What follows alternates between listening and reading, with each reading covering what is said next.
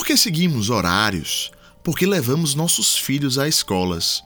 Porque evitamos vários comportamentos. A resposta é porque aprendemos com nossos erros do passado. Tentamos buscar dias melhores no presente e também no futuro. Mas o que é passado, presente ou futuro? O que é tempo? O tempo, horário, calendário é algo muito recente para a humanidade e hoje é extremamente valioso. Temos tempos e horários determinados para tudo: trabalhar, se divertir, até para dormir. Mas será que sempre foi assim? Só depois da Revolução Industrial é que os horários foram levados mais a sério e padronizados. Mas engana-se que o tempo é algo igual para todos. Quando estamos em uma situação boa, o tempo voa. Quando estamos esperando numa fila demorada, o tempo para.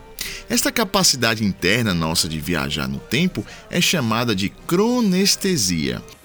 É a nossa possibilidade de determinar tempos, lembrar coisas do passado vislumbrar um futuro. Por isso é que seguimos horários, por isso é que levamos nossos filhos a escolas. Por isto é que sentimos tanto quando nos despedimos de pessoas que amamos. Ciência do povo.